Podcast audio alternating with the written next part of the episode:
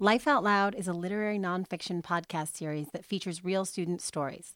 Born in a John Jay College creative nonfiction writing classroom in the fall 2015 semester, Life Out Loud seeks to diversify the perspectives typically shared in the CNF genre. Our project aims to amplify voices seldom heard through artful truth telling simply because we believe that all stories matter. We make them, and they make us. You can always listen at lifeoutloudpodcast.com.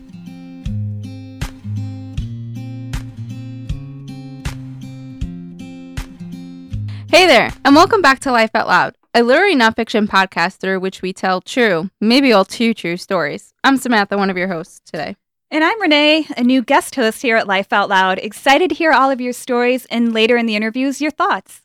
And I'm Karen, back again and ready to get into our fourth episode of the third season entitled A Friend of Mine. And I'm Anita. This episode is all about how three young authors navigate through unique sets of circumstances within a series of friendships. Some of these stories contain content warnings before we begin for various disturbing topics. At Life Out Loud, we seek to share truths from the lives of young authors, and the truth is sometimes ugly. We started a new page on the website for anyone who wants to explore options for aid with whatever circumstances they're dealing with. The list is currently small, but we will be growing it to cover even more subjects very soon, and we hope this helps for now. To visit, go to lifeoutloudpodcast.com slash resources. Our first piece of the night is by a new author to Life Out Loud, Drew Feliciano. Drew Feliciano is a senior at John Jay with a major in political science and a minor in English. He considers himself a writer at heart, and he has a strong passion for journalism. He's editor in chief of the John Jay Sentinel and can't wait to graduate in 2018. Content warning for discussions on disturbing topics. Listener discretion is advised. Thank you, Samantha and Karen. Let's take a listen to Drew's piece.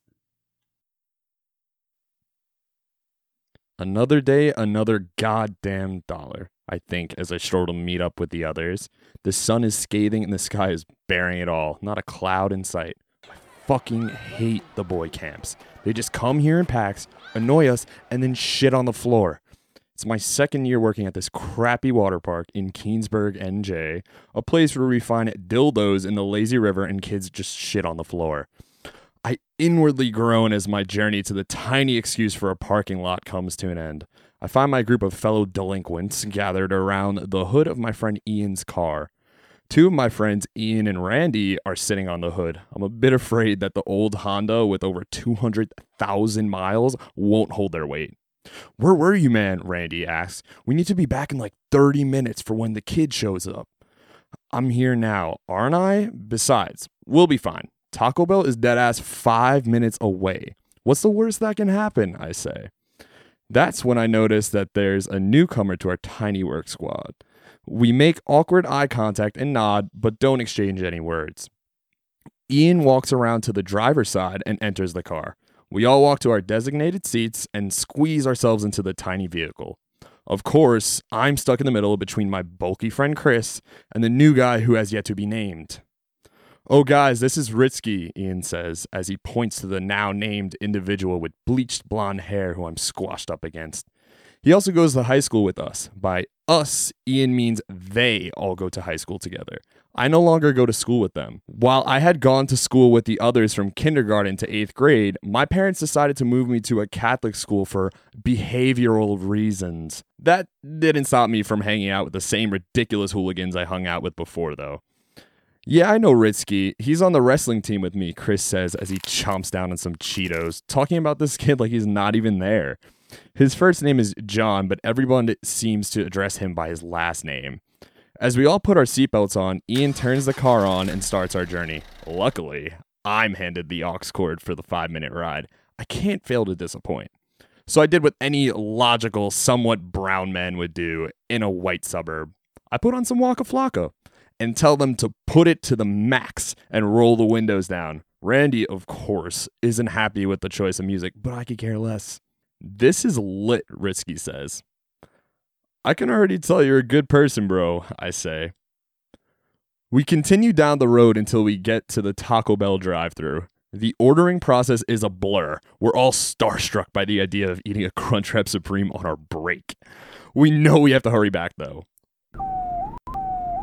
as the only person in the car whose parents would actually care if he was arrested, I'm now figuratively and almost literally shitting my pants. Ah, shit. Oh, fuck. God damn it. L.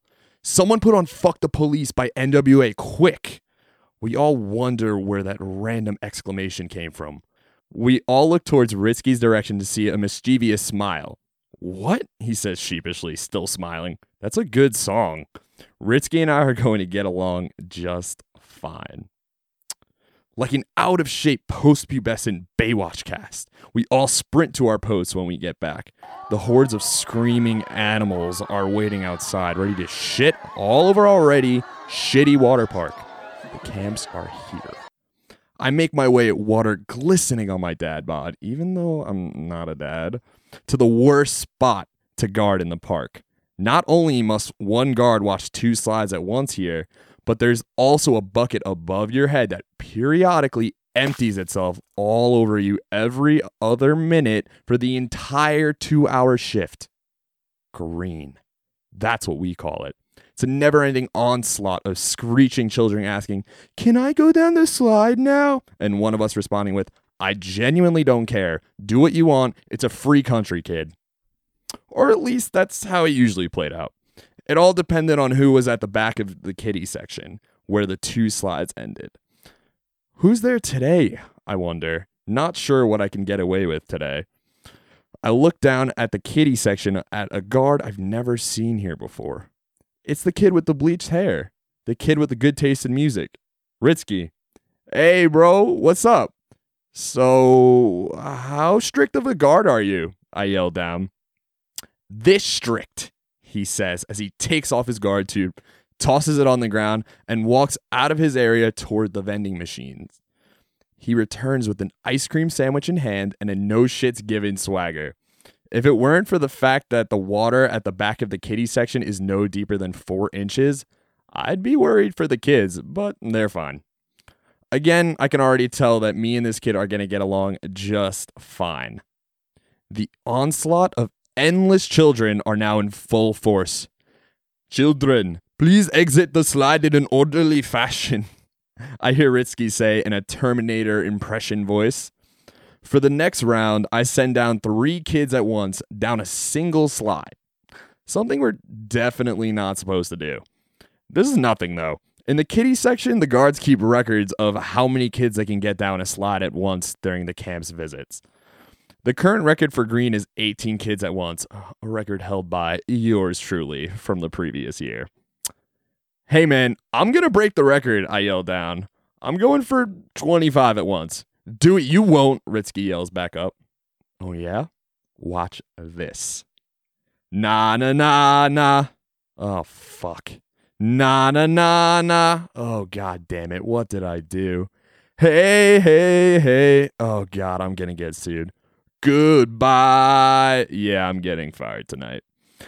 As I look down at my accomplishment, I realize that is not the masterpiece I'd expected. It was a shit show. Instead of letting 25 kids down one slide, I accidentally let 36 down.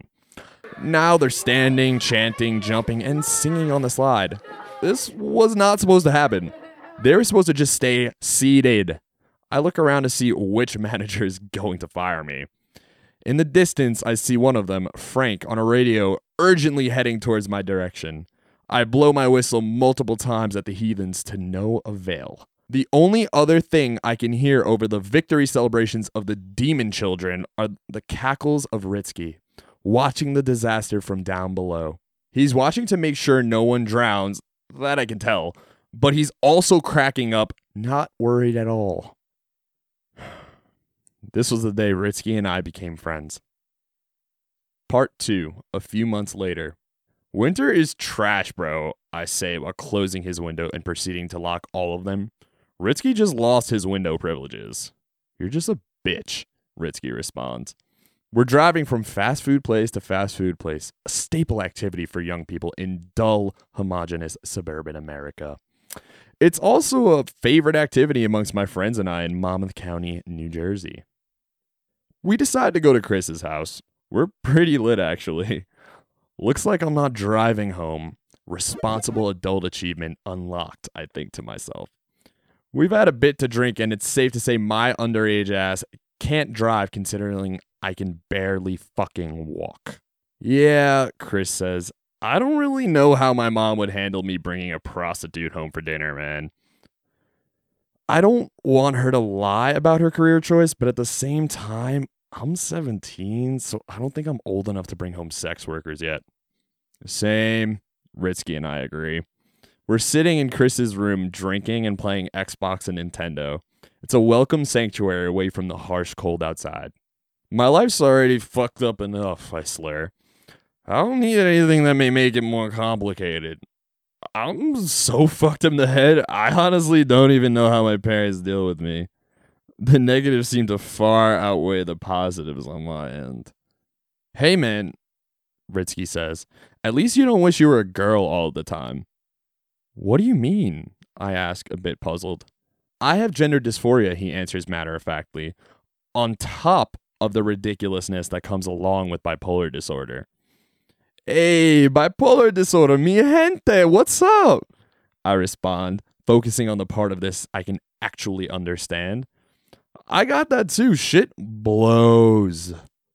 Yeah, it makes me literally want to kill myself half the time, Ritsky laughs. We all laugh, but I can see the emptiness left in the wake of it. I wonder if anyone else feels it. Ritsky's hurting. I realized that night bad.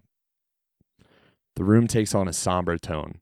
My own smile starts to fade, and so I mash the buttons on the controller, not really even thinking about the game. After some silence, I say, Yeah, man, I've been there. It's no joke. Are you medicated too? Yeah, Ritsky responds. Right now, I'm in the experimental pill bottle phase. They're kind of just throwing pills into me and hoping for the best. We'll see how it all works out, he laughs and shrugs. You'll know if it didn't work if they find me dead somewhere. We all keep playing, the liquor flowing through our veins like normal. But that night, as we sit in the entrancing limelight of the TV, I wonder what's going to happen to us? Hey guys, Ritsky texts to the group chat. I'm not going to be around for a few weeks. The doc said too much cutting isn't good for my health, apparently. Don't worry, they'll patch me up good as new, and I'll be on my way and back for some fuckery. A few months later, spring 2014. Yo, are we gonna ride Kingda Ka? That shit looks dope, I say. The large green track towers over all of the other roller coasters and can be seen for miles around. As Ritsky, James, Nolan, and I walk towards the Great Adventure entrance, we find a group of abandoned roller coaster cars resting near the side of the gate. Ritsky runs over to jump into them, hops in, and yells, Wait, can one of you guys take a picture of me? Yeah, I got you, man, I say. I pull out my camera and I'm rewarded with a comical picture of him throwing up deuces with something that may resemble the start of a duck face. After the picture is taken, he hops out of the rickety old roller coaster car with a smile. Today is a good day for us. The entire day is spent running from coaster to coaster, ride to ride. Most of us are heading off to college soon. Ritsky still has one year left of high school. A few weeks later, I hear from my phone as I worriedly send the next text message. This kid is going to give me a heart attack, I think to myself. Come on, bro, I text. You have to get up. You can't lay there forever, man. It's not good for you. Why should I get up, man? He responds. Who cares if I get up? Who cares if I never get up? It won't matter. I'm a piece of shit. At least here on the floor, I'm not bothering anyone. You see how much I fuck up? In and out of the hospital and shit?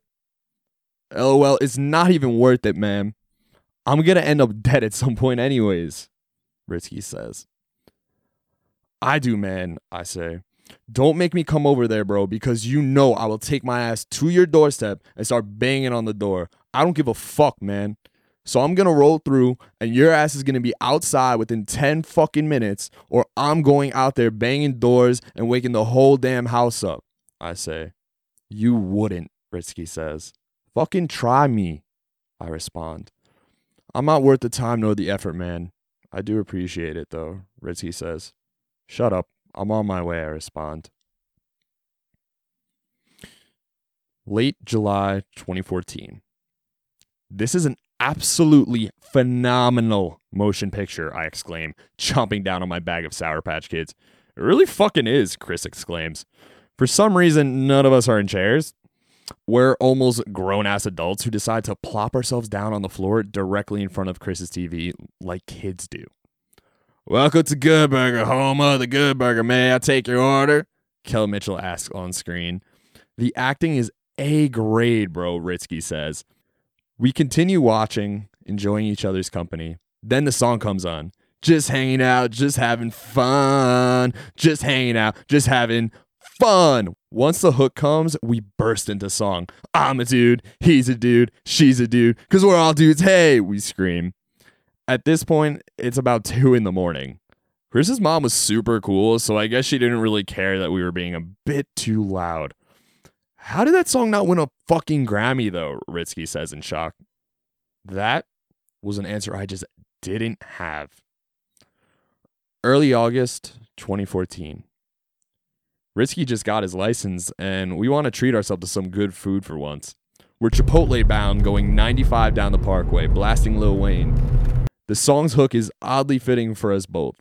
Whether it be drinking, smoking, or fast food, we're always able to find a temporary escape from our problems. Lonely once the drugs are done, the hook says. That I feel like dying, I feel like dying. Bro, I'm fucking starving, I groan. We'll get there in like 10 minutes. I'm fucking flying, Ritsky responds. The windows are down and the warm evening breeze is pounding my face. I look out on the parkway. The endless rows of trees blow in the wind. Garden State Parkway South, an endless road through a sea of green. In a couple of months, the leaves would start changing color, and the parkway would look more like a coral reef. So, how you feeling, man? I ask. What do you mean? He says. You know, with everything going on, I continue. Ah, who knows? I'm always gonna be fucked up, man, he says, eyes on the road. I sigh loudly, however, not loud enough for him to hear it. He's at least getting help now, I think to myself. I know that, but what else can I do?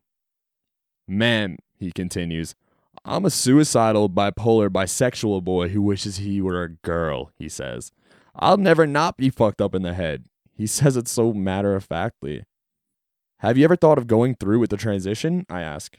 Who knows, man? I really don't know. They call it gender dysphoria.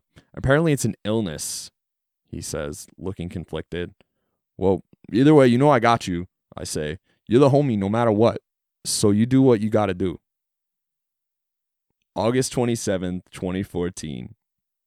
Okay, Ritsky plans. So we're going to try and find this exotic type of noodle. I kind of have an idea what it looks like, but no idea what it's called. It's red, I know that, Ritsky says as we enter the noodle aisle of an exotic Asian food store. He's excited about this, I can tell. John, his dad exclaims, you can't just bring people on these trips like this when you have no idea what you're looking for. You dragged us all out here just to look for some damn noodles that you won't even be able to identify because I know for a fact you only speak and read English. It's fine, Mr. Ritsky, I say. I don't mind. I truly don't have anything better to do, so I'm always down to explore. His dad smiles and walks off into a different aisle to find Ritsky's younger brother. We continue our journey through the store until eventually we end up in the candy aisle. By this point, we lost all hope regarding the noodles of legend that Ritsky had described to me.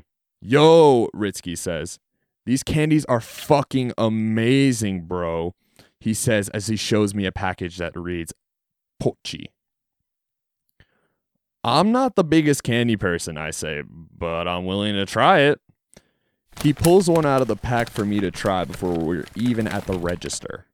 I'm buying it whether you like it or not, he says, so we're not really stealing anything. I laugh and try the candy. It's a bit too sweet for me, but nevertheless, I'm happy I tried it. Since we have nothing to make from the exotic Asian food store, we end up going out for some good old Taco Bell again. It's been a while since we've been there. Bro, I ask, why do you put the sauce on the outside of the crunch wrap? Why, bruh? I'm actually getting pretty annoyed about it. What are you, a fucking cop? I don't tell you how to live your life, he responds, taking his first savory bite of his crunchwrap. I smile. Tomorrow is my first day of college. Part 3, September 1st, 2014. I'm mashing on the right button of my mouse, little by little taking the enemy player down. The chair creaks as I move my face closer and closer to the screen, as if the closer I am to the monitor, the better my uh-huh. chances of. The phone rings. That's weird, I think to uh-huh. myself. Sean's away at college in Pennsylvania. Why would he be calling me today at this time? Mm. I mean, even mm. for him, it's too mm. early to be under the influence. I reluctantly pick mm-hmm. up the phone to see what type of ridiculousness he's gotten himself into this time. Already ready to laugh. Andrew, oh my god, man, it's Ritsky. I freeze. He jumped in front of the train, bro. He jumped in front of the fucking train, he says. No, he didn't just make a fucking joke like this. No, he didn't, I laugh. He, he didn't. I think to myself. Sean starts sobbing while I start Googling. Hazlet train station NJ, I type into the search bar. Before I even finish, it pops up. Hazlet teen killed after stepping into path of train. I try to think of who to call, what to. I, I'm alone. I need to. I pick up my phone to see it flooded with notifications. Condolences fly at me through Facebook, text messages, Instagram, and countless numbers. I. Drake says, I never actually am alone. I just always feel alone. My friend is dead, and I will never see him again. And he died alone. How could I let this happen? I think to myself. I just fucking saw him. I just saw him. He he could have fucking called. I would have been there. Middle of the fucking night, no problem. Why didn't he just call? Epilogue. A few days later. The funeral parlor is filled with people from all over the county. Everyone is dressed in black, exchanging solemn nods and glances amongst each other. I get in line with Sean behind all the other mourners. I have no more tears to cry, only shallow smiles for shallow greetings. Hey man, remember the time you put a whole pack of cigs in his mouth and decided to light it up? I asked Sean. Yes, Sean responds. You know, I wanted to take him with me to the city to show him Midtown Comics. Him and I love going to the comic store, and I bet he would have been in heaven seeing how big it is, I say. I would have loved to. Tears are streaming down my face. We're all left there sobbing, sobbing with one best friend while the other is laid in his final resting place. There's no stopping the onslaught of emotions guilt, anger, hopelessness. They all come pouring out. As I slowly approach the casket, I see his parents greeting mourners. When I approach his parents, I greet them with a hug. I'm shaking in their arms, apologizing for not saving their son. You got to know him, his dad says through dreary eyes. Remember those good times, okay? Putting my hand on his casket brings me no closure. I continue sobbing. It only brings more pain. I think of the time we watched Good Burger only a few weeks back. How we both sang that song together out loud, screaming at 2 a.m. I'm a dude, he's a dude, she's a dude, because we're all dudes, hey. It hurts. Goodbye, John. This story, it's it's it's it's um it's it's very difficult to hear, but also very wonderful because it's keeping this person's it's really keeping this person's life known, which is really special. Thank you, Drew, for for sharing that with us. And really quickly, before we get into it, we want you to know that if you or someone you know is an LGBTQIA plus person affected by the thoughts of suicide, please visit our resources tab on our website for a list of local and national resources to help. And again, thank you, Drew. Yep. Thank you for having me. When everyone is playing video games at Chris's house, Ritsky reveals his illnesses to everyone, and you share that you also suffer from mental illness. You write, I have gender dysphoria on top of the ridiculousness that comes along with bipolar disorder, Ritsky says, matter of factly. Hey, bipolar disorder. Mi gente, what's up? I respond, focusing on the part of this I can really understand. I got that too. Shit blows. How's your experience with mental illness and suicide impacted your journey with mental illness based off of Ritsky's experience with you? I guess it was it was a little different because mine his happened he started to experience things when he was i guess 16 17 at the time. Mhm. i started to experience things closer to 14 15 and i was a year older than him. So by the time all this occurred i was better and i was stable. I've been stable probably since 15 or 16 Right. so So you were kind of a guiding Ye- force, do I, you think? I I tried. I want my goal.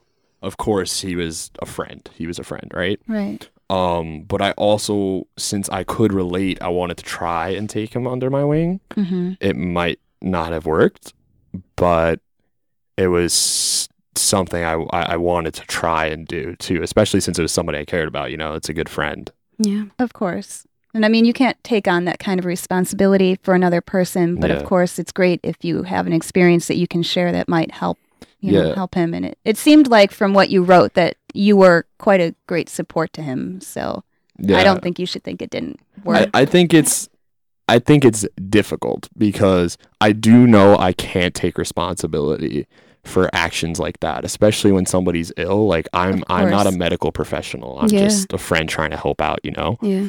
But at the same time it's like I'm the type of person that I will go and do that for my friends. Like Mm. I, I genuinely will worry about them. Like yeah. right. whether it be mental illness or drugs or whatever like i'm I, I want to be there i guess it's just kind of the way i am and even if it wasn't my responsibility back then when this all happened i definitely felt not responsible but like i could have done more when i couldn't now i know that of i course. i did what i could have Yeah. done Well, But- and in, in the in the time, you know, it's all very raw and very fresh, and I Yeah. think it's a very natural um, reaction to just want to take, you know, responsibility, find fault, find a reason why. yeah You know. it's it I, I mean i think it was a lot of reasons why it happened hmm um the main driving factor was mental illness that i know Mhm. i can i'm guaranteed about that Yeah.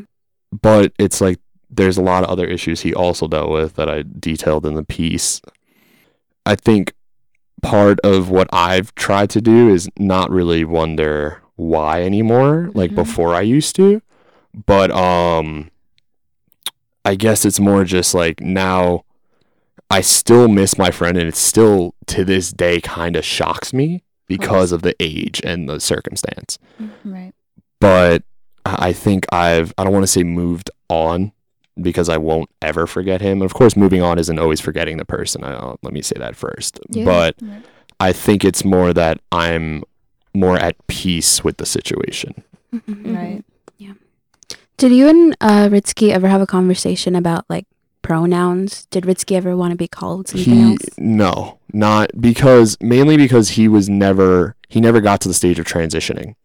Mhm. So there was never that discussion never happened. If if he didn't pass, I think eventually it would have happened. One of the big problems I remember was the fact that he considered it a mental illness because Oh. of what he was told and the environment we were raised in Mhm. Mhm.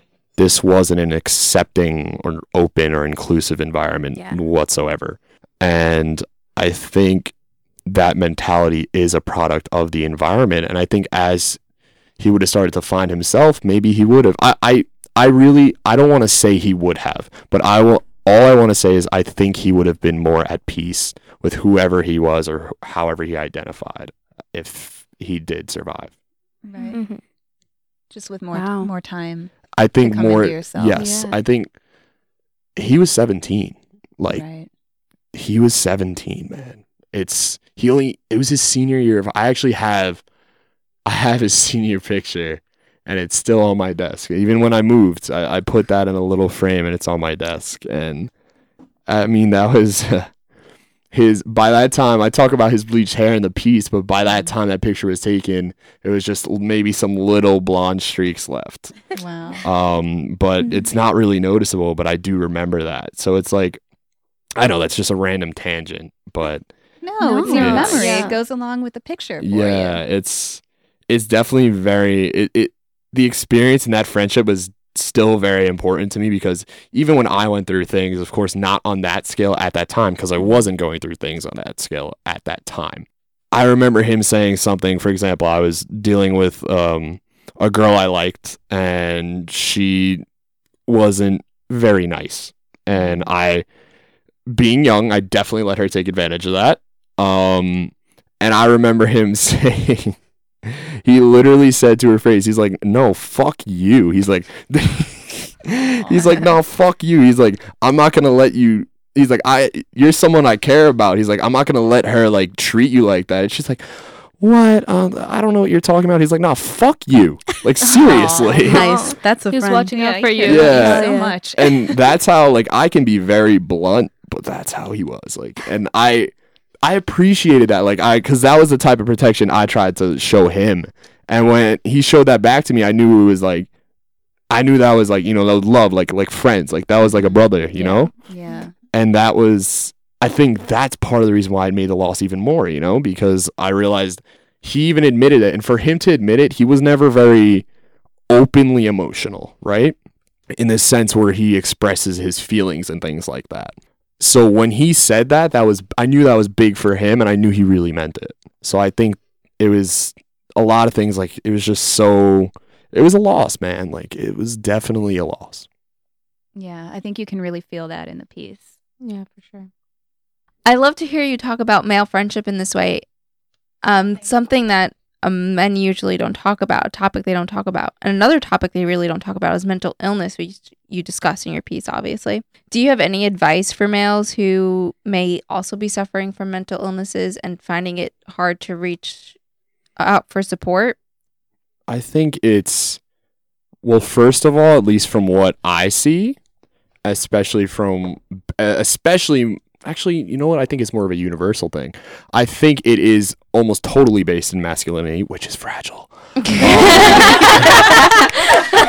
and, yes. and it's like it's to me but also keep in mind i'm a very open person like i'll i'll sit down i'm also very i don't want to i'm not saying this in a bragging way but like just to describe myself i'm very eclectic so i like to sit down you could talk to me about almost anything pretty much so with this i do think it is a stigma and it's a it's a stigma based in masculinity at least from what i've seen from my personal experiences and i think through education and I don't want to say normalizing it, but being more inclusive and accepting because there's a stigma also towards getting help. And I think at least from what I've seen, that's the the driving factor in a lot of ways just when it comes to mental illness and against getting help, which really sometimes can be detrimental to a lot of people because they're afraid to get help or they're looked down upon.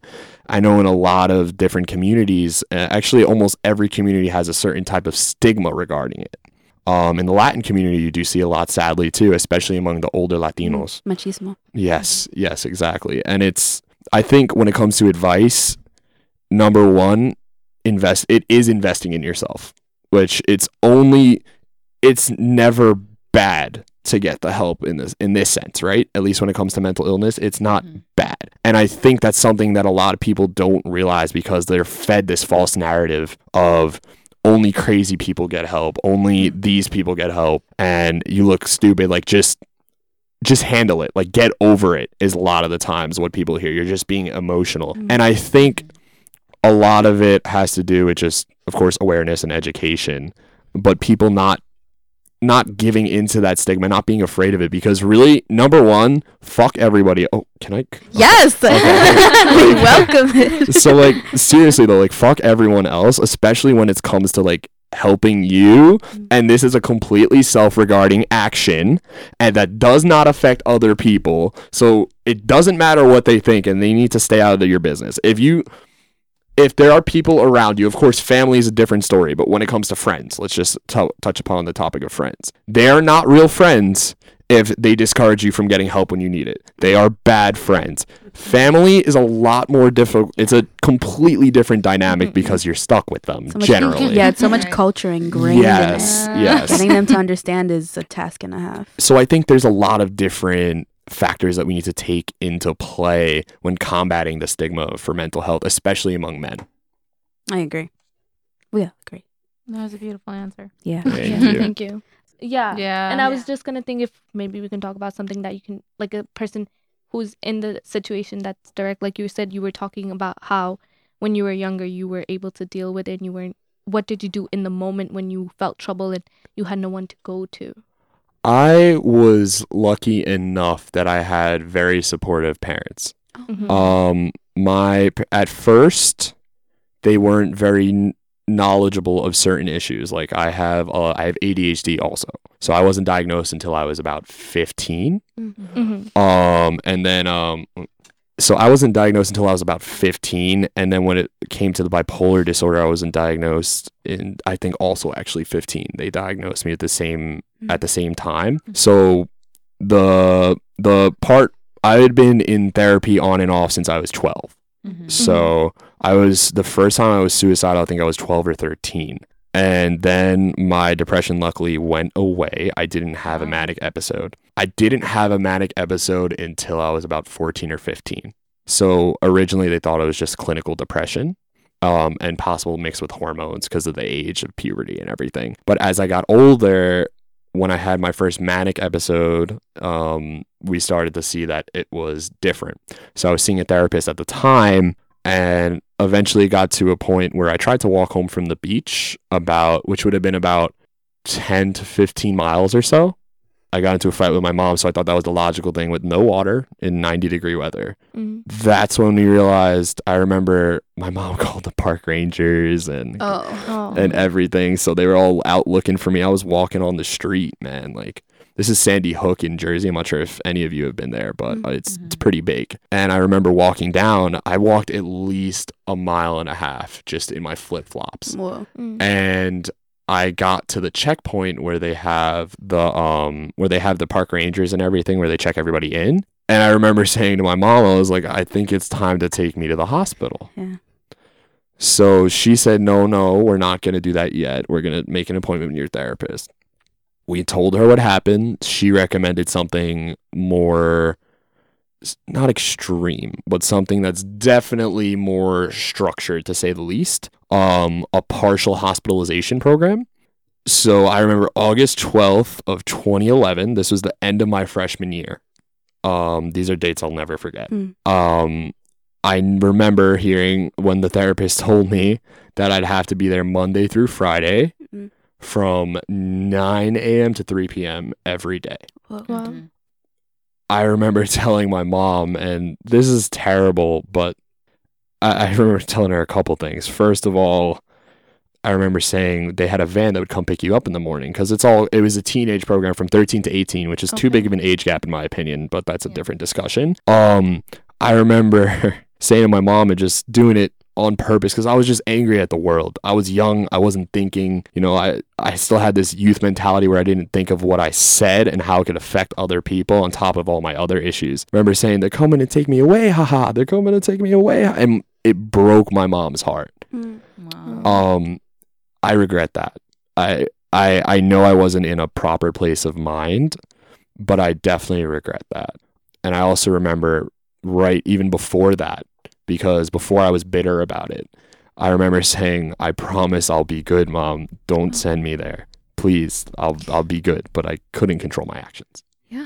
Um, but that program, I was in there for three months. I missed the first month of my sophomore year of high school, and then from partial hospitalization, you go to an intensive outpatient program, or the IOP kids we would call them.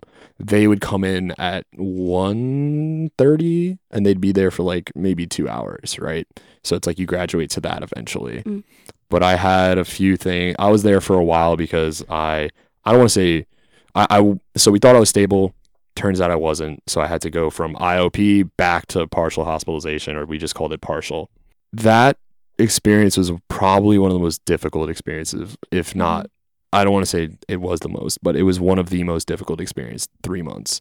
I remember hearing the stories from the other kids, just about their how they got molested by their uncles and their rapes and, uh, oh God, and it's just it. It was a good learning experience because I had supportive parents and it made me really grateful. Because I remember talking with kids who were excited to get into group homes because they get away from their mom. Like, and that was, I, I think that was the best part, of course, with the stabilization of it. So I was lucky. The problem is there's a lot of people who still either suffer from the stigma or do not have healthcare that will pay for things like that. Because this, without the healthcare I have, through my through my dad's job, I would have never been able to do that Yeah. without Yeah. a doubt. And it did help me because they were able to monitor me and how I was feeling. And we got assigned a therapist on top of the psychiatrist there. While I hate that experience because I remember, and I'm babbling again, just stop me if, if you guys ever have to. Um, one of the first things on my first day I remember was the way they would make you almost like a prison when you go in empty your pockets. You have to show them you have to pull out your pockets to show them all your pockets are empty. Like they made sure you had to put it in the cubby no phone no like they wouldn't let you bring in pens. They wouldn't let you bring in like anything pretty much. Shoelaces? They have to pull out weren't- shoelaces. S- only if it was specific so there were some um some kids who who they were afraid like may either hurt themselves or like possibly try and hurt somebody else but it was mainly for their own safety Of course. they would take it away from certain um, kids who suffered from something that may make them hurt themselves like Exactly. with those um but yeah there was it was weird because i remember being f- i was 15 man like i remember being there just i'd never felt so trapped because i knew there was no way my parents would let me out of the program and i knew the only way would be to, just to get better and deal with it so i guess my story my personal story, it can't apply. It can only apply to some people Mhm. because I ha- I was lucky enough to have access to that. So I think the most important part, and my advice would be would be to like make number one raise awareness to combat the stigma. Number two, make access to mental health services in a lot of, especially in like impoverished communities, is a must. It's a must, must, must. And which is why, of course, I'm I'm a journalist, so it's like this is a topic I would love to cover at some point, I, like extensively. Um, of course, it's personal to me too, and I think there's that it's that's the advice I can give right now because it is a societal problem. Absolutely. We totally, yeah, absolutely, we agree. Thank you very Thank much, you. Joy. Yeah, thank you so This has been a wonderful interview. Mm-hmm. Thank you for this story, for sharing Ritsky's story, and also and your yours as well. personal story. Yeah, Yeah. that was great. Yeah. Yeah. Thank you for having me, guys. Thank you. Thank, you.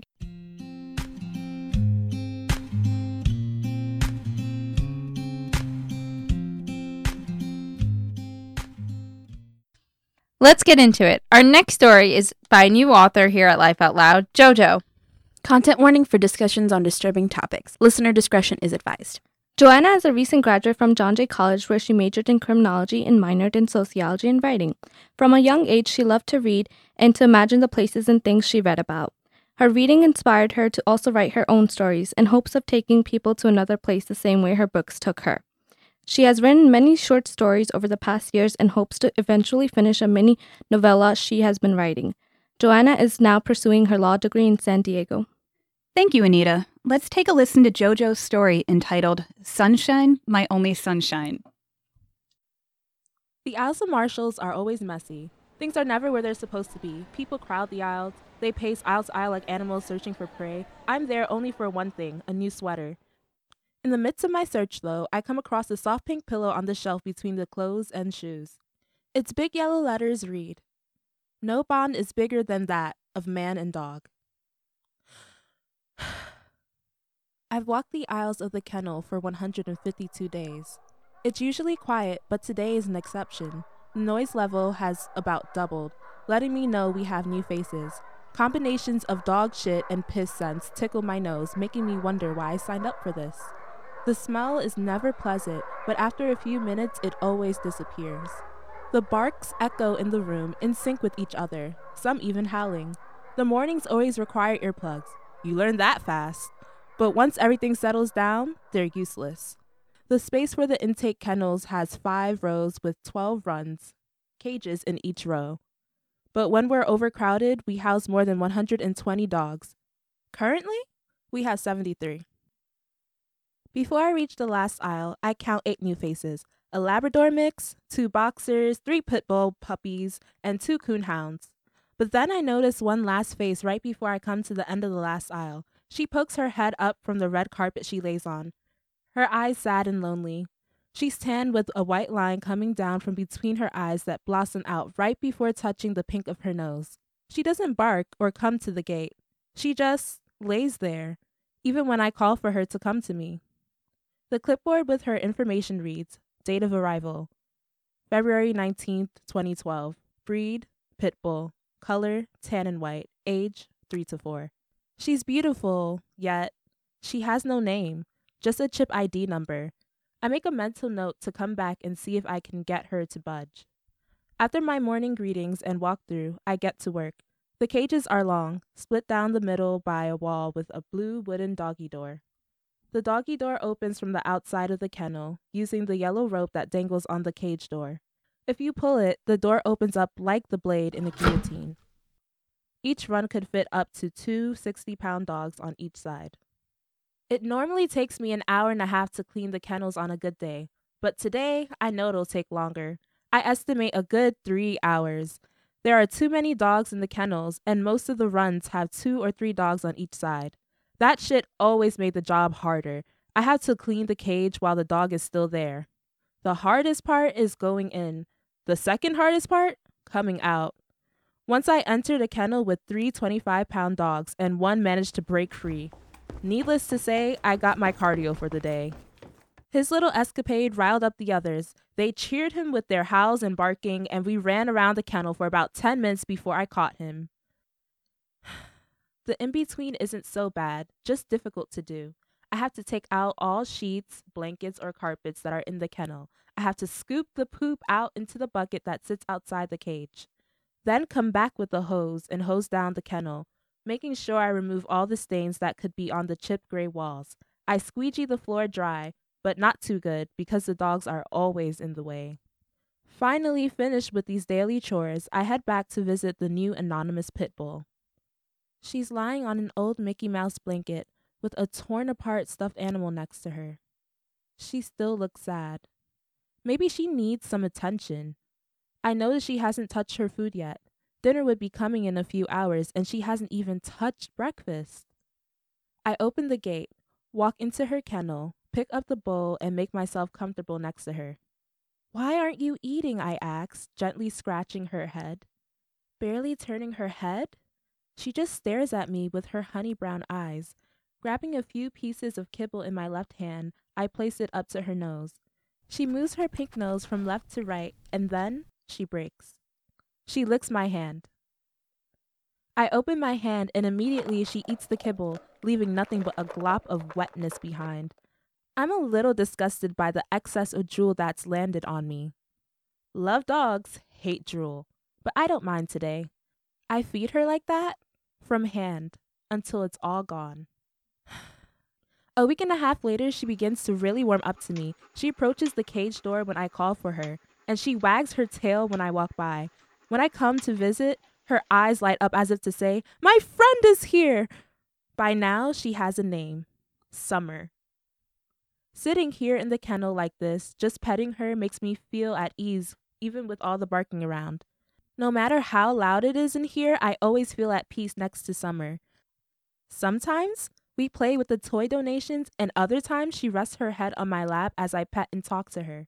Today I sing to her, Sunshine, my only sunshine, you make me happy when skies are gray. She looks at me while I sing, loving and gentle. I watch each day, but no one comes to claim her. All the other dogs who came in with her are gone. Owners returned or others moved to the adoption side for new families to claim. But not Summer. Not yet. When would she be put on the other side for adoption? on March 10th, the kennel staff got big news. We'll be receiving 50 more dogs, all seized from a hoarder. What? 50 more dogs? Where exactly are we going to put these dogs? Soon after, Kenneth tells me he has a list of dogs he needs to bring to the back. He doesn't say what for, just starts in on the list. The first name on this list is Sally, the 85 pound black and white pit bull from Texas. She's huge, but her heart is even bigger. She loves to play, give kisses, and be spoiled with belly rubs. She's excited as I approach her cage. Her black and white tail whips the air, making whooping sounds. I bend down to put the leash on her, and she puts her paw on my shoulder. She just stares. Her eyes show a mixture of concern, fear, and sadness. Does she know something I don't? We walk side by side past the clinic room and straight into the intake room where Kenneth stands by the white door with the staff only sign. I've seen this door many times before. I begin feeling sick. When Kenneth opens the door, I know what awaits Sally. See, when you apply for a place like this, one of the first five questions they ask is Are you comfortable with euthanasia? Without allowing myself to think too long, I always responded yes. For two reasons I needed a job, and I love being around animals, especially dogs. The small room has two deep freezers on each side horizontally. Different sized muzzles hang next to the door. The shelves hold rolls of garbage bags, jars with clean needles and syringes, and the purple liquid used to end life, humanely. Though nothing is ever humane about taking a life, human or not, I think to myself, clearly exhibiting how I really feel about this issue, about my job. I walk in after Kenneth, and the lingering scent of death, or perhaps rotting flesh, dances in my nose, causing me to slightly vomit in my mouth. I remember a few days before when one of the fridges went out, allowing time to finally catch up with the bodies. I swallow the vomit at the back of my throat. I kneel down to take off Sally's leash, petting her gently. She's shivering. Maybe she does know. I place one arm across her chest to grab her left leg, and the other arm grabbed her head, moving it away from the view of the needle. With her nose close to my face, she gives me a few kisses, and my eyes begin to water. As the deadly mixture is pushed into her veins, her body slowly begins to slump. 85 pounds of dead weight drape across my legs. I lay my head down. I lay her down on the red plaid blanket. As her breathing begins to slow down, I pray for her and hope she'll go to doggy heaven. As I pet her head and muzzle, she gives me one last lick. Then, the light fades from her eyes. I try to fight back the tears, but my heart can't hold it together. It hurts even more to know she's going into a freezer, like she's nothing. Her old family gone, under the impression she would find a new home, not knowing the reality of her fate. I wonder how they'd feel to know this was her fate. I walk back into the clinic area to see what other names are on Kenneth's list, my breath quickening. Five names down, and there it is Summer. What? Why her? I asked, defensive, my voice slightly raised. Summer is friendly and gentle, and she didn't even have a chance over on the adoption side yet. They say she's unadoptable. People aggressive, dog aggressive, food aggressive. What? No, she's not. I had spent enough time with her to know they were all lies. You didn't even give her a chance to get adopted. She's a good dog. All she needs is a chance. Sally, the dog we just put down, was also friendly and gentle, but she had a head the size of a melon and was very muscular. She looked mean, but she wasn't. That sort of thing makes a dog unadoptable around here. I later found out the staff put Sally down simply because they felt no one was going to adopt her because of her size. They also claimed a fear of someone adopting her for dogfighting because of her size. But deep down, I knew it just came down to the breed thing.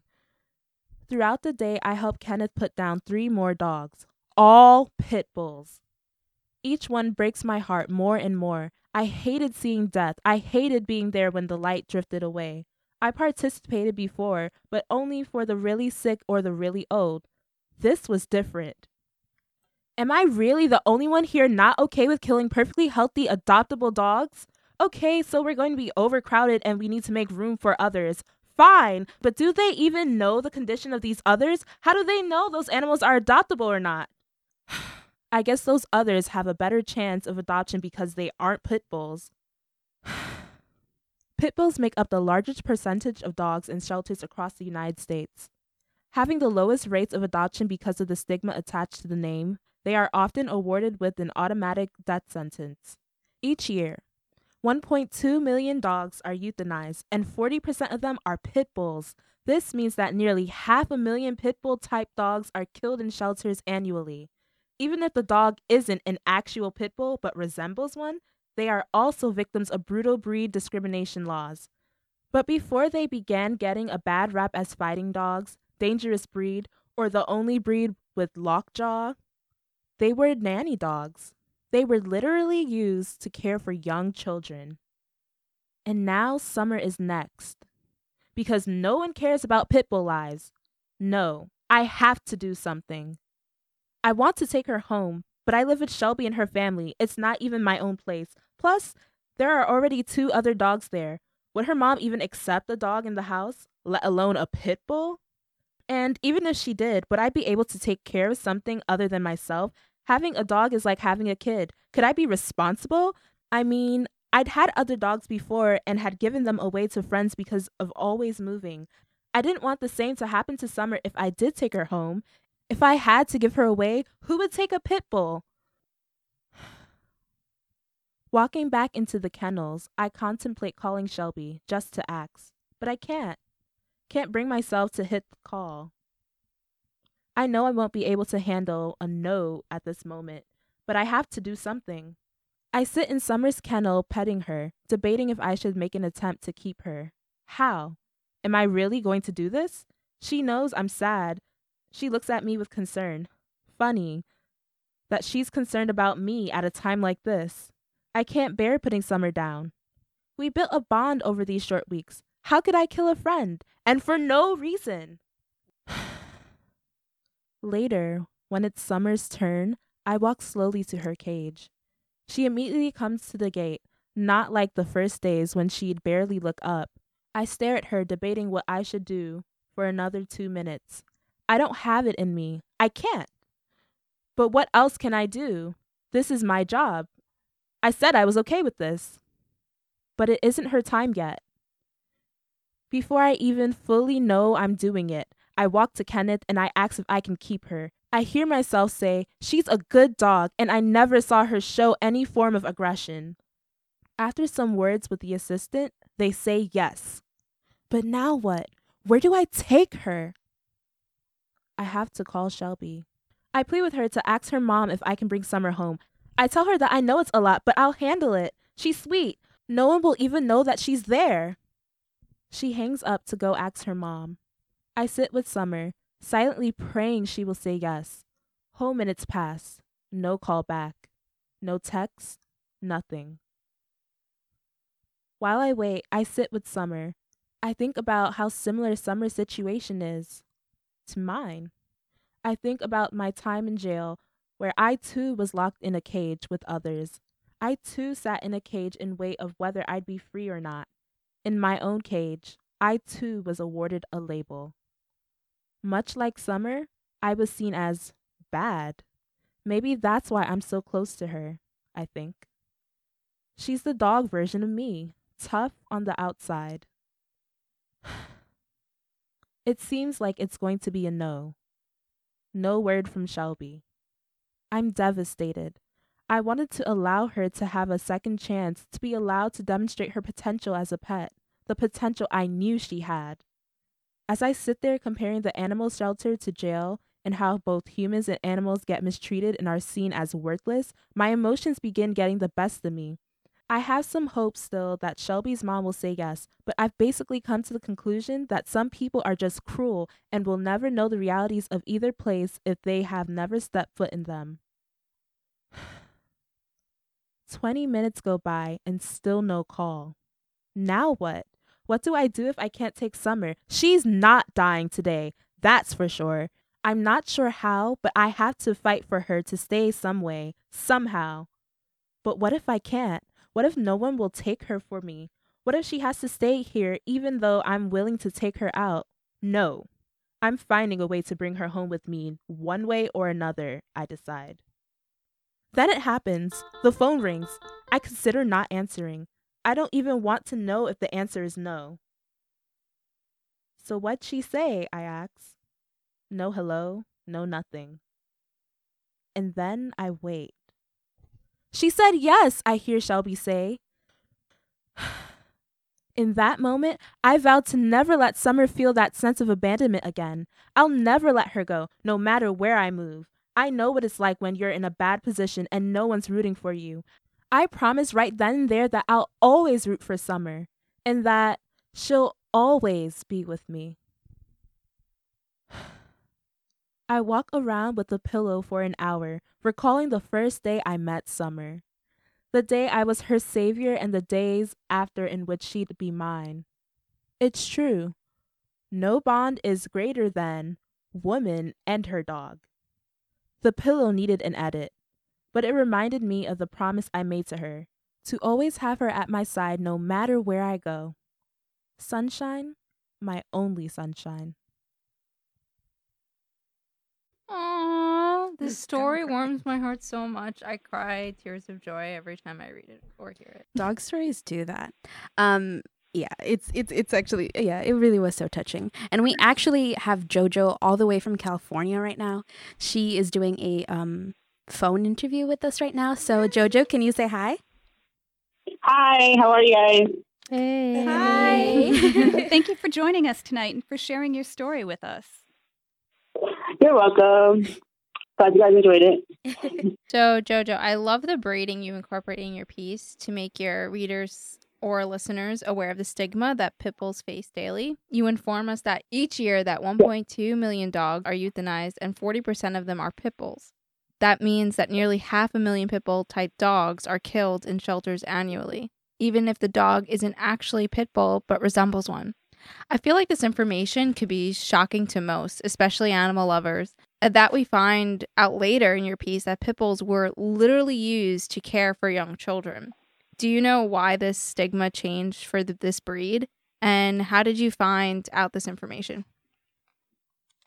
Um, well, um, I think what changed more was like because of their their body structure. They're they're very um they have a lot of agility and they're very muscular dogs. And if you put them on the treadmill, you can get them to weigh almost 100 pounds.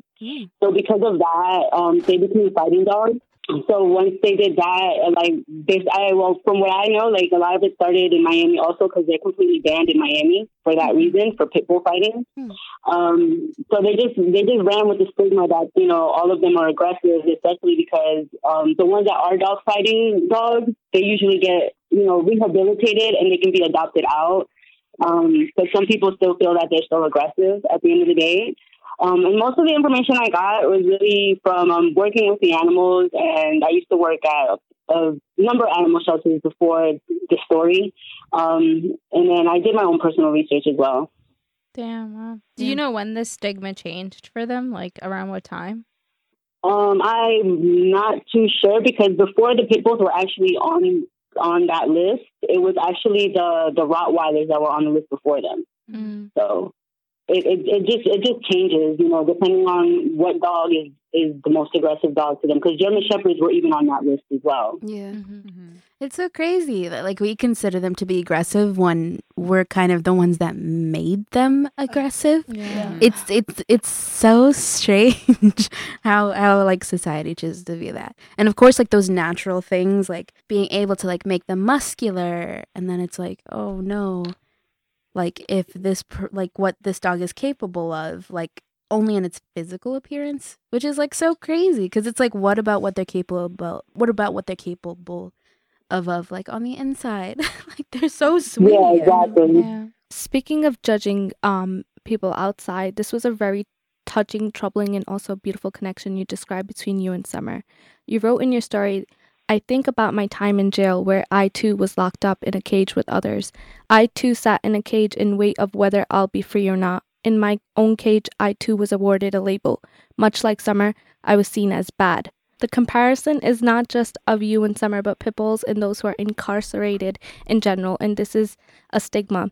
No one takes the time to hear the backstory of either because the label that speaks too loudly, bad. And no one bothers to question this trademark either. If so, how was your writing process through depicting this connection? How do you think we can steer people away from this label and to look at the bigger picture?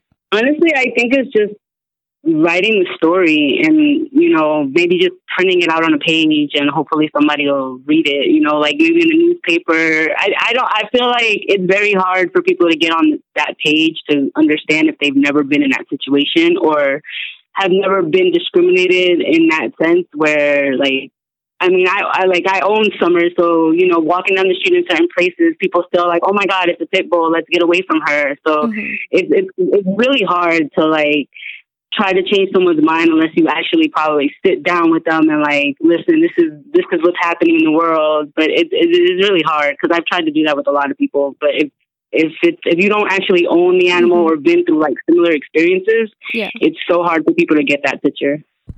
So, would you say then that that was your inspiration for writing the piece, or what was your inspiration for writing this piece?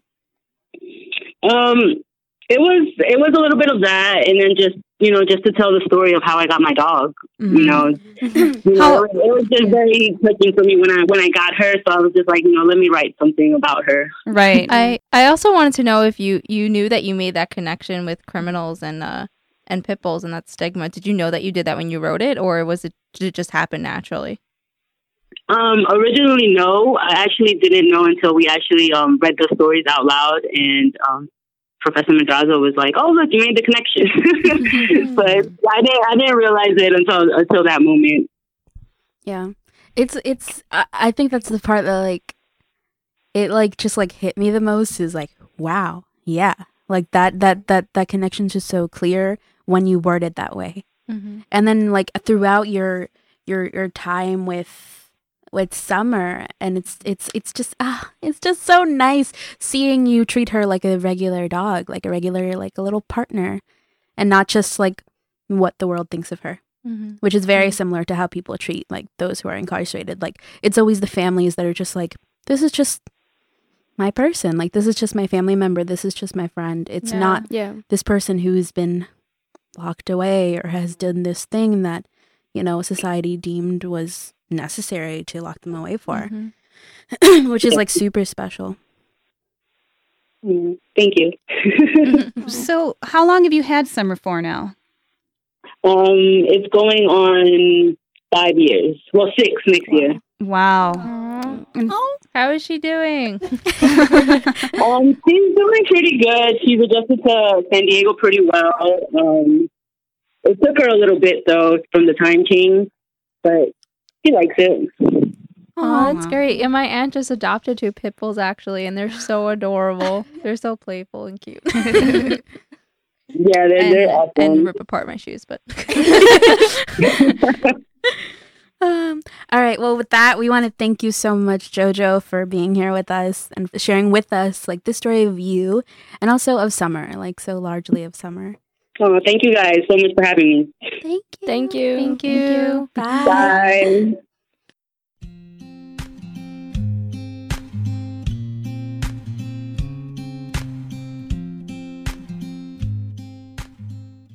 Our last story is by an author who is choosing to remain anonymous.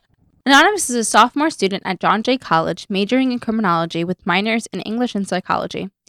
Born in 1998, this author has been kicking it back with a Crayola crayon and anything that would transcribe their letters since they were 10.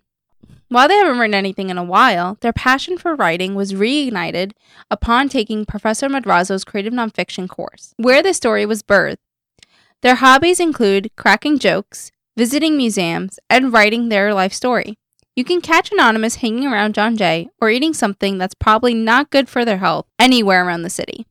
If it has avocados, they're down. Thank you, Samantha. Let's take a listen to Anonymous's piece entitled, Can I Be Her? My eyes dart across the room. I don't see any familiar faces. At all. I stop looking around until I'm sitting in my math class at John Jay when she walks through the yellow door. She has long, dark black hair with bright purple ends. Intriguing. I've always found people with colorful hair to be adventurous. I remember when I lost a bet in fifth grade and had to dye my hair red. I'd cried in the salon chair, so I only got one highlight and decided I would settle for blonde. Should I talk to her? I think to myself. My mom says I need to make more friends, but the straight line painted across her face intimidates me. I say nothing, and for the rest of class, I stare at the whiteboard, trying to ignore the fact that I have zero friends. Actually, I do have one friend Zoe. I met her last semester in my English class. She's the type of girl who likes simple things. We're a lot alike. Our favorite candy is Sour Patch Kids, and we both enjoy watching The Office and playing soccer. She knows just what to say to make me laugh, like the time her and I were sitting in our winter course. I don't even want to be here, I'd said. And we have to write 20 pages? That's so much. I say to her, I'm telling you, bro, if you bullshit that and just write some random big words throughout it, you'll be fine. She goes on, Seriously, he's gonna be like, You are very smart. She is mocking his Italian accent in a voice that sounds like Gru from Despicable Me. She was right. I did fine on that paper. Most days, we'd hang around John Jay or go get four for $4 meals from Wendy's before taking the A train downtown and laughing about our inside jokes. Like how we said the guy that sat in front of us in class, the guy who always came to class, always wearing a black leather jacket and multiple watches, was a secret spy. Hey, I'd said once, at least we know if there's ever a school shooter, we got him to save us. We joke about other people all the time, but mostly just because we don't know any other people. While I continue to stare at the whiteboard, I can hear the girl with the purple hair talking in the back of the room. Ugh, I realize she's one of those people. Do you really want to be friends with someone who doesn't seem to care about school? You're better than this. Maybe I just tell myself that, though. Five days later, I'm sitting in a different classroom. I look behind me, and sure enough, I find the girl with the purple hair. Of course, she's sitting in the back. She's so pretty, though. Talk to her. But just as I'm about to get the guts to give up again, she suddenly turns to me. Hey, I have you in my math class, she says. Oh, yeah. I shrug like I barely noticed. You sit in the back, right? Yeah, I'm Angelina. She was everything I imagined a New Yorker to be rude face, casual, skinny jeans, dusty rose bomber jacket, white Nikes, and a voice with one of those, hey, I'm walking here kind of tones. My cheeks light up like Rudolph's nose as she starts talking to me about a professor. I'm in trouble, I think to myself. You cannot have a crush on this girl. Although, this isn't the first time I've liked a girl. My friends back in Michigan and I are preparing to head to Italy and Greece for two weeks as a part of Everest High School's Student Abroad program. As the students from Everest wait in Terminal C at Detroit Metro Airport, someone I have never seen before steals my attention. Who is that? I turn to my best friend Maria and ask, Dude, that's Mrs. B's niece, Cindy? She says it as if I'm supposed to know that already. Remember? She was telling us about her last week in class. Oh, yeah, I say. Remember? She told us, keep an eye out for Cindy. She always wears a California Republic hat. I look back and find Cindy standing next to the information desk in a California Republic hat, bootcut jeans, a black zip up North Face, and black Nikes. I spend the trip with Maria and Linda running around Athens, getting fish pedicures, shopping for t shirts that say Greece, and arguing over who gets to take the first shower. And one day, when I find myself alone in a mini mart, I happen to see Cindy again, who's mostly been doing her own thing. I watch her through the cracks in the shelves as I hide my face behind two Pringle cans. Later, we all exchanged Snapchats while we sat in the lobby of the National Archaeological Museum in Athens. Toward the end of the trip one day, as we sat in the back of the bus, Maria says, Guys, you know Cindy is gay? Linda joins in. I know. I don't want to Snapchat her. I don't want her to develop some weird crush on me, she says. I awkwardly laugh along and pretend to agree. I act like I won't Snapchat her either. But I do. A lot. As the weeks go on, Cindy and I continue to talk all day, every day about anything and everything. I sit next to Maria in psych class and lie when she asks why I'm smiling while I look at my phone. Just some guy I met on Tinder, I say. One night, I get a text from Maria that reads, What the hell is this? Soon followed a screenshot of my recent Instagram post under which Cindy had left a heart eye emoji. What's the big deal? I ask. Why are you being gay with her? Maria asks back.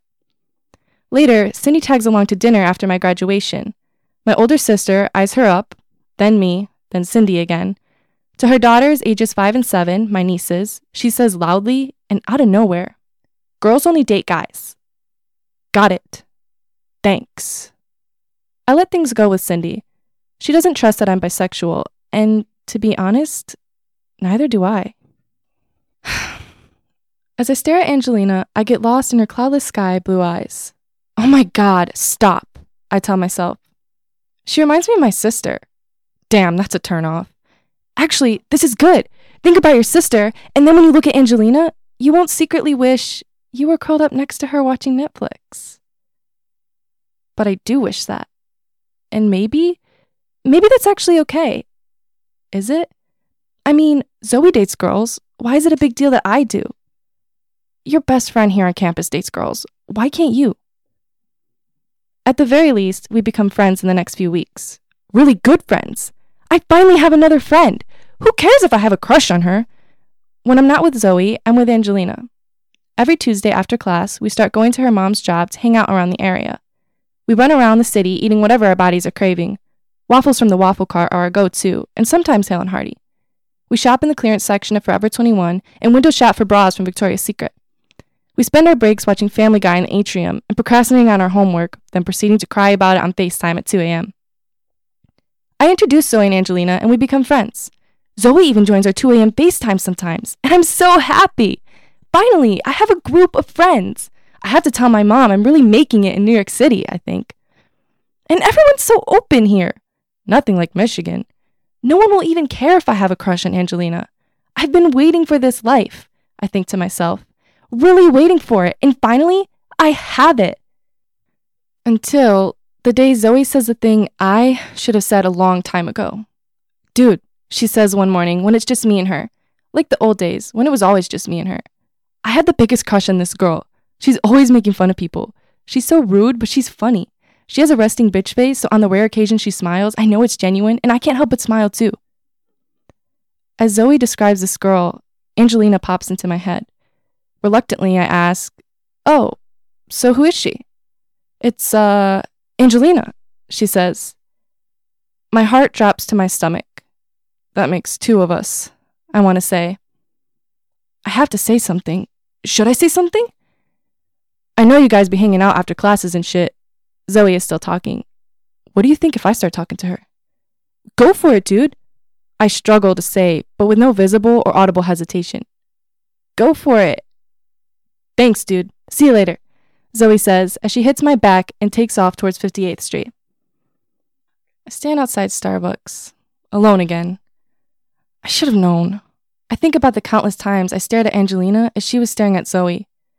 I guess they'll be perfect for each other. I know I have no chance. I sigh as I walk to the train. I lay off as I watch Zoe and Angelina get closer and closer, I begin to notice Angelina smiling more often throughout the months. When I see the difference in the way Angelina looks at me and the way she looks at Zoe, it makes me wish I would have said something sooner. They're dating now, but like, that's fine. We're all still friends and hang out all the time. And sure, it's hard to watch them kiss and to see the teeth marks on Angelina's neck. And sure, it's hard to stop wishing that they were left there by my teeth. But really, it's fine, right? Angelina never liked me anyway, we were just friends. This is what you wanted, right? Friends. And now you have them. Be appreciative. I scold myself. One day, when Zoe's not around though, Angelina and I end up in my room. She lays herself across the right side of my bed and pulls up the notebook on her laptop. There's no place else for me to go, so I lay next to her as the movie begins to play. No big deal. Friends watch movies together. We used to always watch Family Guy at school. What's the big deal? Stop. But when the screen shows Allie leaving Noah, Angelina suddenly grabs my arm. At the touch of her hands on my body, my heart accelerates. My skin begins to look like a raw turkey. How do you stop goosebumps? How do you stop? Think about Zoe. Don't ruin this. She was your first friend here. She. Stop. But then, I don't stop anything. I shut my mind down, roll my body across Angelina's, and hold her. And here we are. Me and the girl with the bright purple ends in her hair. Me and the girl from my math class. Me and the girl dating my friend curled up together watching Netflix.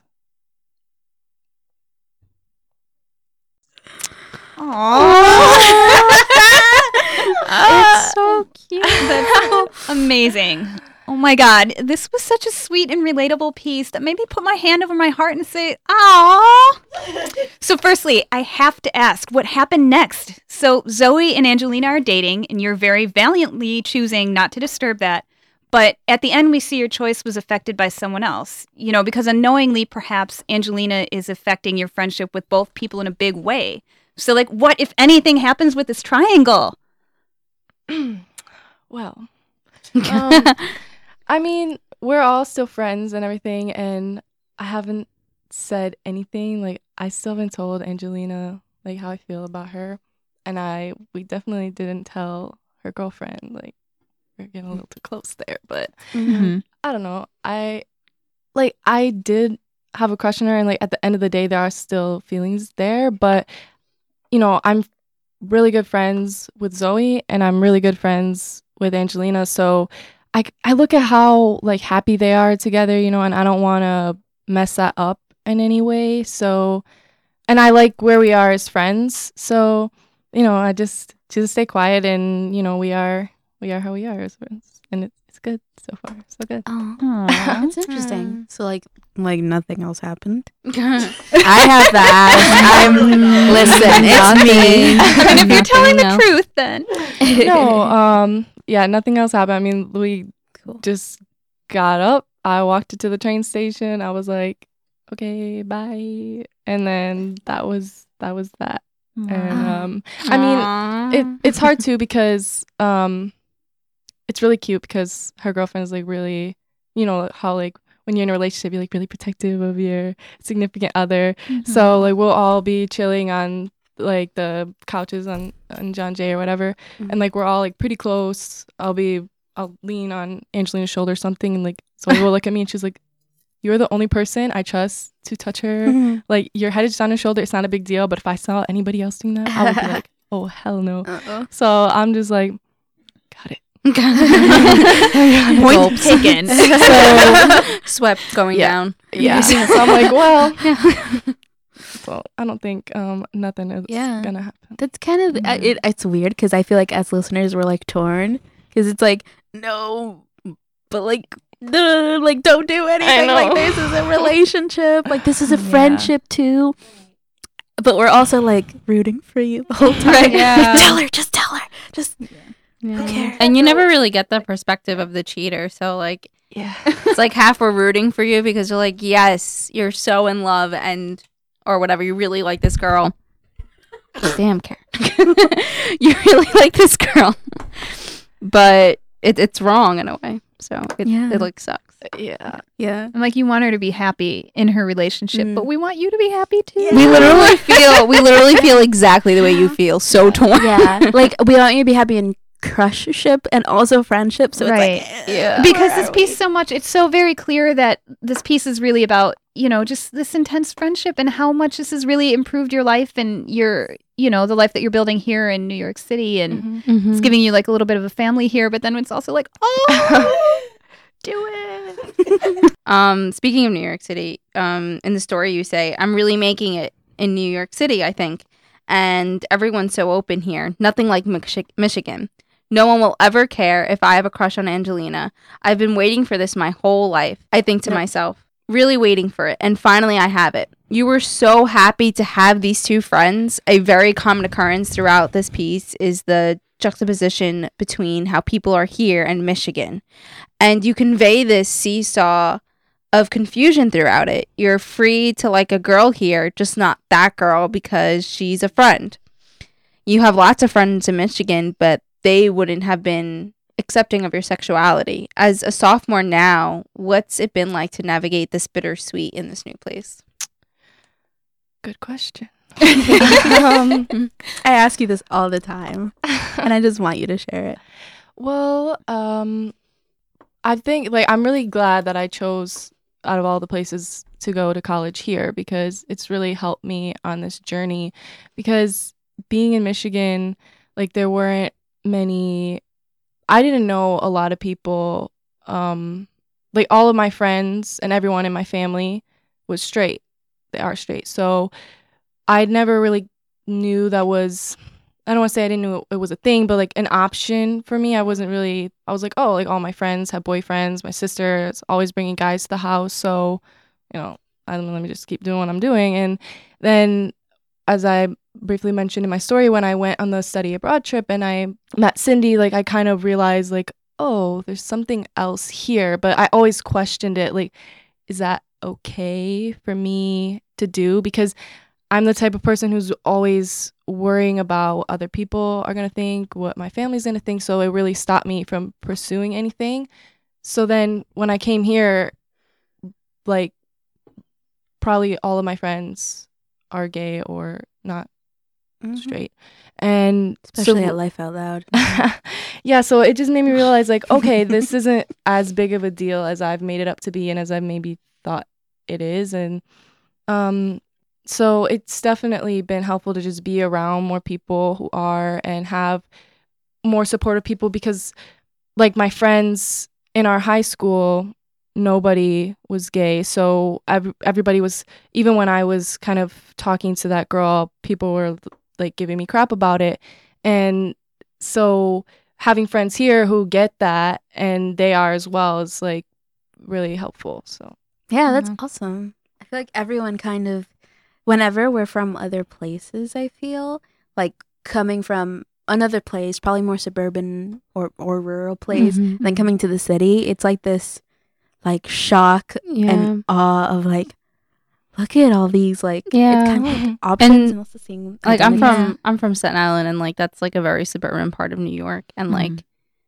even though it's still New York, it's still pretty unaccepted to be to be gay Mhm. there.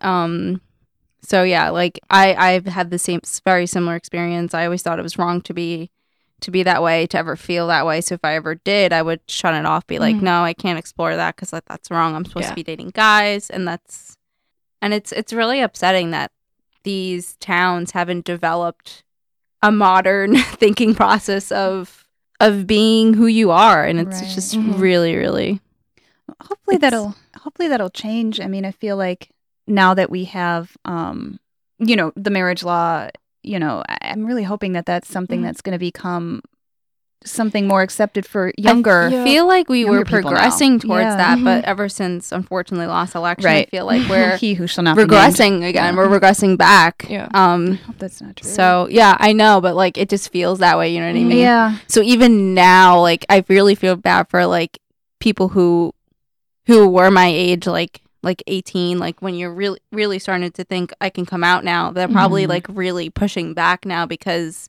yeah of where we are, and it, it's really sad. I'm like about to Yeah. cry about it. I cry about this all the time. it's interesting to me because when my brother who's three years younger than me we he goes to the high school that i was at now and like i said when i was going there nobody was gay and now a lot of people that he's friends with like Oh. are bisexual that's- or Yeah. even someone who's trans so uh, i don't know i guess like now there are more people who are going to that school Becoming more comfortable with um being themselves. so um yeah i don't know i just think it's so interesting to see like how kind of like like there's two sides to it like when we're in this political climate like sometimes it's like so difficult to like like be able to be who you want to be when it goes against Mhm. what this main power is like telling you but then mm-hmm. also it kind of drives people to like rebel more Yeah. right. Be I was like, going to say, I feel like there's been a big uprising actually of people feeling emboldened by mm-hmm. this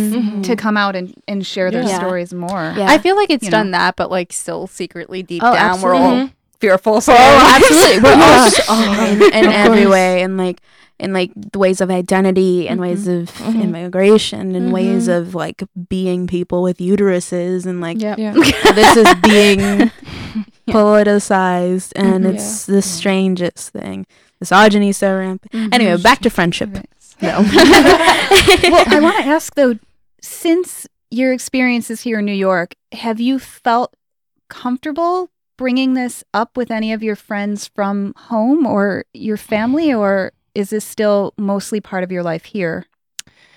Um, I feel like I kind of I'm living two lives. Like I come Mhm. here and I really am able to be myself and be Yeah. because this is a, a part of me that I feel really comfortable exploring here. Right. Um, and I just don't feel as comfortable in Michigan. I mean, the last conversation, um, because I'm still kind of going through this journey of like being comfortable with it and like figuring it all out. So it's been a process. And the last time I spoke with my family about it was, I mean, it was like last summer, but I Mhm. was still kind of having these feelings of confusion, but I wanted to like talk with them. And th- at that point, it was kind of like they were like, oh, so this might be a thing for you. And I was like, This is just a phase for you. I'm still hearing that from my mom when I'm 23 years old, going to be 24. Okay. yeah. So I like, I have had some it's people, never gonna end. like, I was talking to somebody and they were like, oh, yeah, that it's probably just rubs off on you from being in New York. And mm. so, mm-hmm. but, Interesting. you know, I know, right? Yeah. Wow. For me, it was that I went to Tanzania, where being being gay is you can go to jail. It's So you illegal. to But if somehow going to Tanzania rubbed off on me for being gay, like Yeah. yeah. But, just- I mean- they they will make up every. They, what they're doing though is they're. They're trying to make themselves feel more comfortable with it. They're Mhm. trying to make themselves be like, okay, this is don't panic. This It is gives just their mind an for them. out. Yeah, they're Yeah. like, well, my, actually, my parents have been quite supportive of it. Um, Oh, because even when I remember having a conversation at the dinner table one day about, we were all, it was me, and my dad, and my brother, and we were just talking about like, oh, because I had just come back from being in New York for a long time. I was back in Michigan and we were talking like, oh, is anybody dating? Like, if- have you found anybody? And any any guys or like any guys or girls? And um, I was talking to my brother and I was like, so Ben, any girls? And he's like, no. I'm like, any guys? And he's like, I'm not gay. And then he was like, any girls? And I was like, actually, um, you know, I've been thinking about it. And they were like pretty open about it. And my dad actually wanted, like, he's been. It's so like creepy, but I know he's doing it in a sweet way. But he always tells me like, "Oh my god, I seen this girl. I know you like her, so I'm trying to." He's like trying to get me somebody. That's Like- the best reaction you can ever ask for from a parent. So- That's so cute. It's like she lives in Michigan, but you Yeah. guys could figure something out. But he'll go up to like girls who like girls my age that are working in Target or something and be like, "Are you gay?" like, and then look at, you they know look what? at him. That's, that's so adorable. That reminds me of my girlfriend's dad. Like he's went to her to cubbyhole and like sat down with like other lesbians, be like, "My daughter's gay. What advice do you have?" it's so cute. Incredible. Yeah. Yeah. It reminds me it's it's not at all relating. We're totally like getting off topic. But it reminds me of like my dad dealing with me being vegetarian. Oh my god. it is kind of like having an entirely different lifestyle than they're kind Yeah. of used to Yeah. you having. Mhm. It's the weirdest thing. I'm not comparing it, but I'm comparing it. It's Yeah. really no, funny. it like, really is though. I was vegetarian for six years, and like my family, especially my godchildren's family and everything, pretty much didn't know what to do with it. And they'd be like, "So asparagus and bread, like that's all they served me at meals and everything, because they couldn't wrap around." I was like, "You can just cook, like I'll." I'll eat what I'm gonna eat or not eat. Like people don't know what to do with Yeah. change. Yeah. you know. Well, uh, that's why I think it's cool that people at my brother's school have like he's met people because he's dated. Um, he's was dating this girl who was bisexual. My mom was like, kind of like iffy about it because she Like yeah. she like doesn't understand it um so trying to explain that to her um and then she was kind of like okay like you know iffy about it but now that she's trying to wrap her head around it she's at the end of the day you know she i'm fortunate enough that she's like the type of parent who's like oh you know i want what's hap- what's best for you as long as Yeah, you're whatever, happy yeah. type thing you know and even i've had like my oldest sister who's not as supportive of it like my brother was telling me you know like at the end of the day you know if like the people who matter like they're not gonna say anything like if they're if they're saying stuff to you like derogatory things you know like they don't like don't worry about it because they don't really Yeah. they shouldn't matter to you so he Yeah. was you know i had like a nice um i like one night it was me and my brother and my sister both my brothers my sister and my dad and we all just kind of like talked about it and like kind of just had this conversation not even just about me um but just about like people like the lgbtq plus community like that's a thing now you know and like trying to have like everybody get more comfortable about it so it's been i think the more that i go on this journey like i'm gonna start taking like my family on this journey as well i mean we have a few of my cousins are, but it's kind of like a they're like distant. So to have, I I'm kind of scared of like the reaction of people like my aunts and uncles and stuff. But um, I don't know. That's yeah. Incredible. no, it's like yeah, it's you're just I like that you're in these little baby steps. Like when you came in here, I was Mhm. like, "Hey, Gaby," because it's just it's just like it's, well, because we're like we're friends. Like I don't mean that in, this, Yeah. in a strange way, um, because it's just very very like it's just like so interesting to like Mhm. see your journey right now, like in these like little like baby steps and stuff as you're like Mm-hmm. just getting into this, and I'm just like Yeah. It's really special that you get to experience this in somewhere so like open where this is like pretty pretty great. Um so yeah with that do you have anything that you want re- like l- readers to take away or listeners to take away from the story? Um, I mean, I would just say that I it's probably easier said than done, but and I should probably take my own advice, but you know, don't listen or to what other people say. You know, like if don't let other people think about whatever you're going through or whatever it is, like it it shouldn't matter because at the end of the day, like, you know, you you're here to please yourself. Like you're the one laying your head down on the pillow at night. Like that's a person that you need to make happy is you. So whoever's saying things to you like, uh, uh you need to do what makes you happy. Like if it makes you happy, keep doing what you're doing because fuck what everybody else thinks. Okay. yes so I think that's a perfect way to end. with that thank you anonymous yes, thank, you, for coming Thank in. you. Thank you for having me. That concludes our fourth episode of the season, Friend of Mine. We are also excited to bring you new stories in the coming months, amplifying these younger voices from backgrounds you don't normally hear about in creative nonfiction. You can always find out more at lifeoutloudpodcast.com or by searching Life Out Loud Podcast on iTunes, SoundCloud, or YouTube.